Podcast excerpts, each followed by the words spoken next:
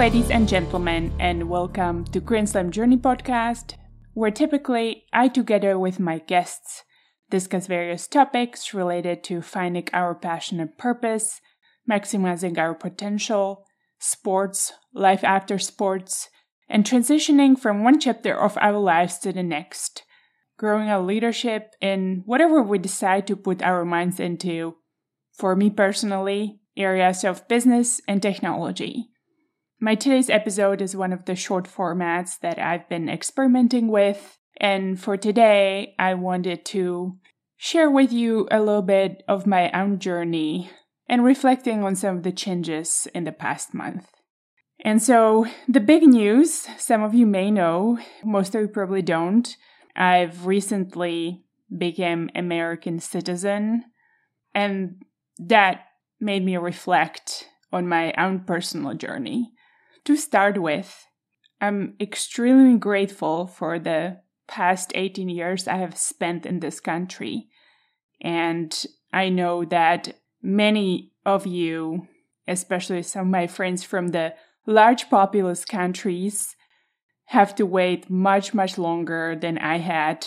I came to America to play tennis for uh, University of Texas Arlington on a tennis scholarship and I have to say, it was a very last minute decision.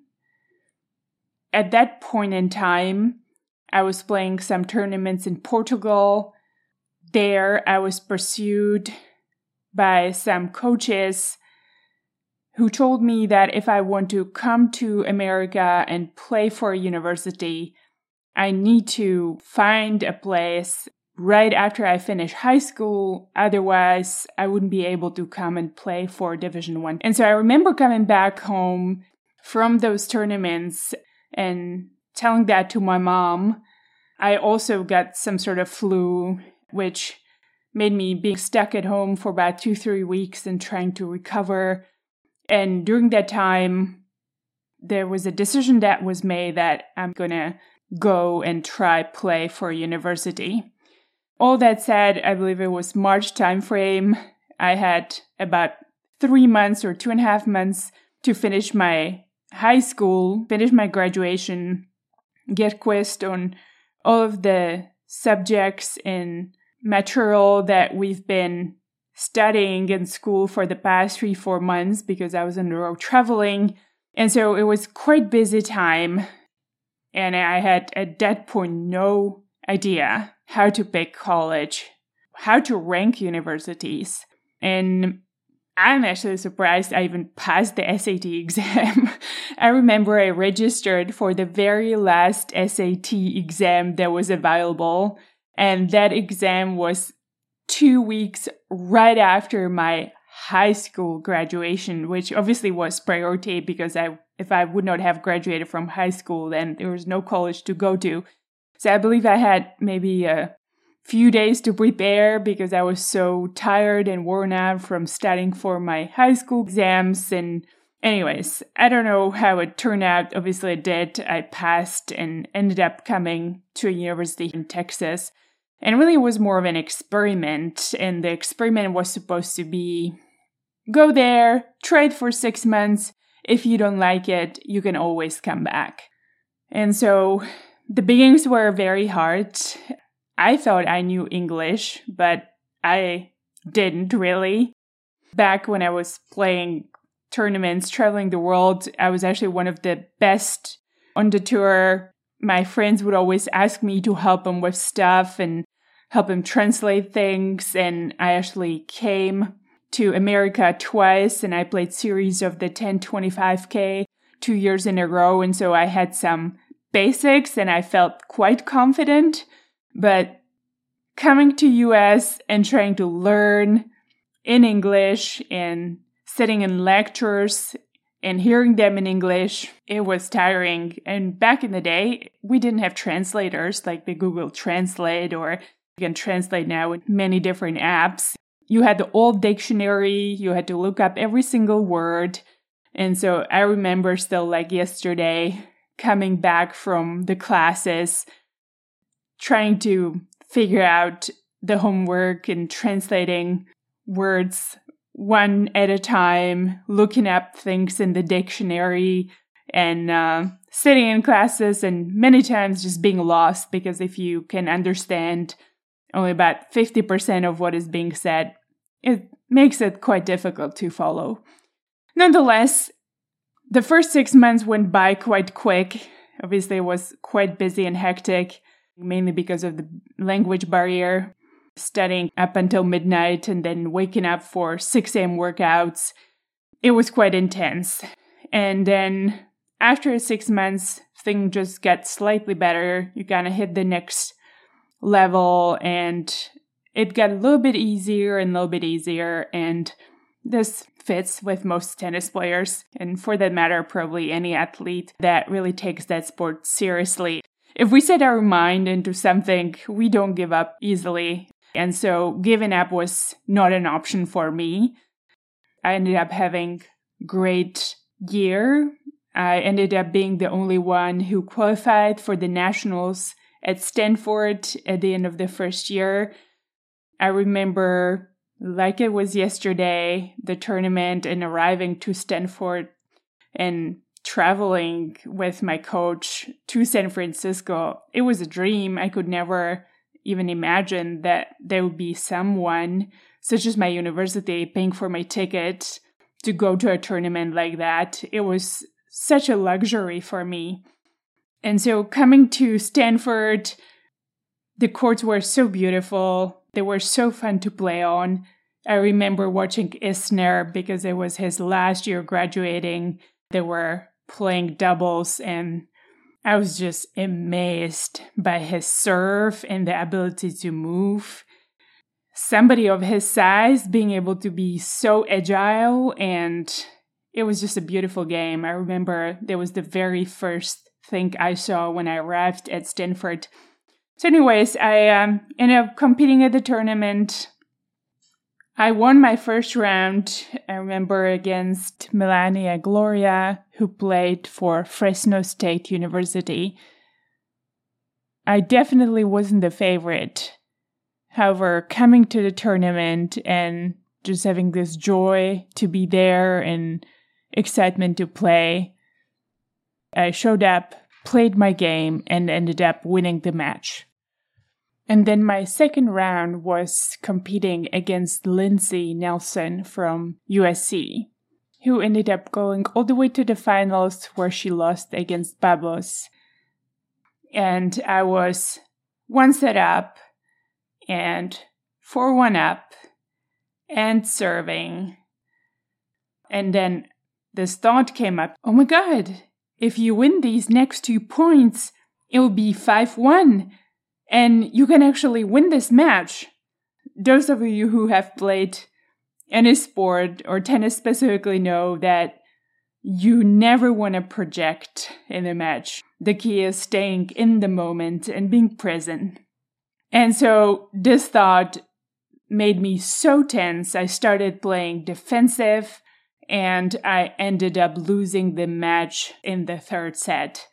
And it was devastating, and mainly for the reason because I knew I had the capability to win. I just lost trust and belief in myself, got hesitant, gave the opponent an opportunity to gain confidence to come back. And frankly, I couldn't hold my calmness and concentration together. And uh, after the match, I was so angry. I left my bag with my tennis coach and I sprinted to the track and field stadium. And I think I ran like five or six or seven laps as fast as I could to just get the anger out of me. I was just beyond upset and frustrated and I do pity my coach. It was just an awful trip back to Texas, and I think I couldn't talk for about two weeks after this tournament, and it so took me a lot of time to recover. Anyways, long story short, my freshman year ended up being the best year of my tennis college career for a number of reasons, which I do not feel like going into today. I just wanted to share a little bit of my college journey and some of the beginnings, which I believe are never easy. But if we give ourselves a chance, stay focused, and work hard, we can overcome almost anything. And so, taking this into a larger perspective, I've been in this country now for 18 years, came here as I shared on student visa, then did my OPT, then several years of work visa, and four and a half years on green card. Being American wasn't always the goal that I was aspiring for. And looking back, I never really truly cared about even maintaining my visa status. I mean, yes, I cared a little bit, but I've never stressed over it in such a way as some of my other friends did. I always felt that, you know, if things don't work out, the opportunity is not here, or the company cannot sponsor me, I'll just go back and figure things out back in Czech. Life always turns out somehow. And so I felt like I never worried about it too much. But at the same time, I do realize that it was something that was always in the back of my mind. And really, the realization always came after the fact. It's like when I received the green card and work authorization, I realized how much more freedom I was given to then choose my own journey. I wasn't tied to just that specific company or position, but I now had more opportunity to choose what do I want to do and which company I want to work for. It gave me a little bit more flexibility. And so the same feeling, but perhaps even on a greater level, came when I received my citizenship a few weeks ago. I have seen many of my friends previously posting and celebrating about their naturalization and going through the process and how great an achievement that was. And I didn't fully understand it until I received my certificate. And there was even something greater when I received my blue American passport. I was staring at it probably for about 10 minutes, trying to figure out what it really meant for me. And so, going back to my naturalization day, it was Thursday. I was getting really stressed and tense, and I felt like I was running behind on time, which I actually didn't. I was there right at 8 a.m., and it wasn't really a big deal, anyways, because you actually arrive and just stand in a line full of cars in a parking lot. And so I was sitting in my car. The lady came, started asking me questions about my green card to get things ready for that ceremony. So I handed it over to her. I was listening to some relaxing playlist that I have saved for myself that I typically use when I'm driving to work. And I just started crying. I just felt overwhelmed. And all of these 18 years of life and work and effort and perseverance and good and hard times came rushing into my head so vividly. Without getting too emotional, I was finally invited to take the ceremony, which was very anticlimactic. I actually couldn't believe that after 18 years of living in this country, the ceremony was you get out of your car, you stand in a group, like a herd of sheep, 20 or 30 people. Somebody tells the speech and you say, I affirm, and that's it. I almost couldn't believe that that was it. That one occasion that I that I worked so hard towards and really just reflecting back, maybe my journey wasn't even as hard as some of the other people's journeys. I can imagine there's many people in America that may have had way harder path to becoming American and perhaps weren't able to create the opportunities for themselves due to whatever circumstances they had.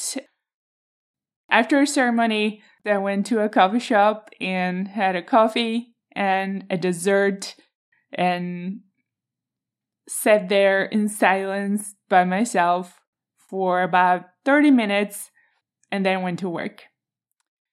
That's a shortcut to my 18 years in America, being now Czech American, which is still a feeling that I'm taken in. And perhaps the moral of the story is you never know how life may turn out.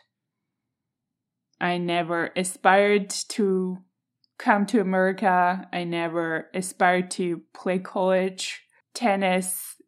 I never imagined that I would be here for so long. I never imagined that I would be in the position I am in today, having the life I've created. And I've met so many just amazing people. They were kind, warm, and open hearted, and that helped me in so many ways.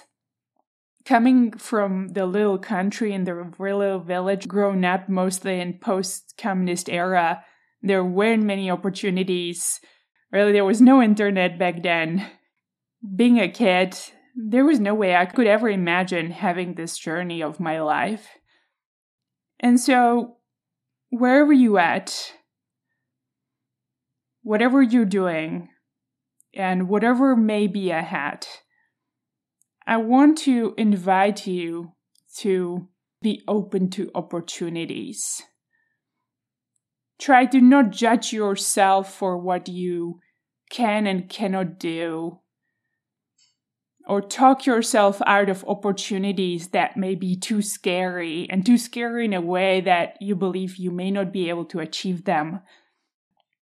I truly believe if there's something that scares you and scares you in the most positive way, that it turns your stomach and you feel uneasy and you feel like it's something that you may not be able to do or achieve, that means that there's a little bit of fear telling you, watch out, this is a large opportunity. You may not be able to be successful. And that's just the one side of the brain trying to keep you safe. But growth is always outside of your comfort zone.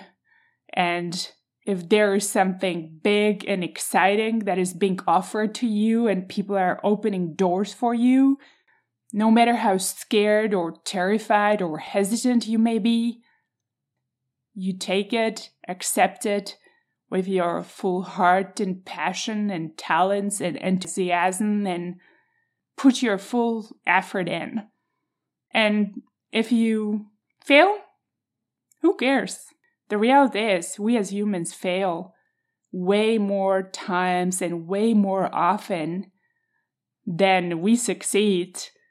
And look at the most successful people, they've succeeded only because they failed faster and more times than perhaps any other people around them. And the failures is what propelled them forward. I truly find that failure is the only way that helps us progress. We need to go through pain and reflection in order to iterate on what we want to do next. And I believe, even from my own experience, that wins are great, they feel awesome, but the awesome feeling of winning doesn't last that long. And it's really just a confirmation of all the work and losses you have endured along the way and what you have learned from them. And so, if there is another piece of advice I can give you, don't beat yourself up. It doesn't help, it doesn't work.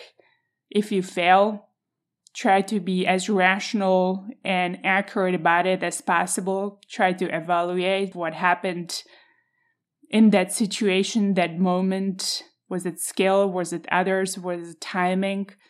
Was it a lack of focus or just the wrong opportunity? And take it as a lesson to learn from and iterate so your next step can get you closer to who you want to be and what you want to do. I think I'll close right here with my contemplation about life, journey, opportunities, failures, and trusting yourself, trusting the skill and the effort and the process, and hopefully creating a journey of life that is exciting and fulfilling and brings you joy and success, however you define success for yourself. So, thank you for giving it a listen. And if you have a similar or different story, I would love to hear it. Please feel free to reach out to me. You can find all of the links on how to reach me in the show notes. I look forward to hearing about your experience and how this resonated or didn't resonate with you. Thank you for listening. If you enjoyed this episode, I want to ask you to please do two things. One, please share this episode with someone you believe may enjoy it as well. And two, consider leaving a review on Apple Podcasts, Spotify, or any other podcasting platform that allows you to submit a feedback. It will help me greatly.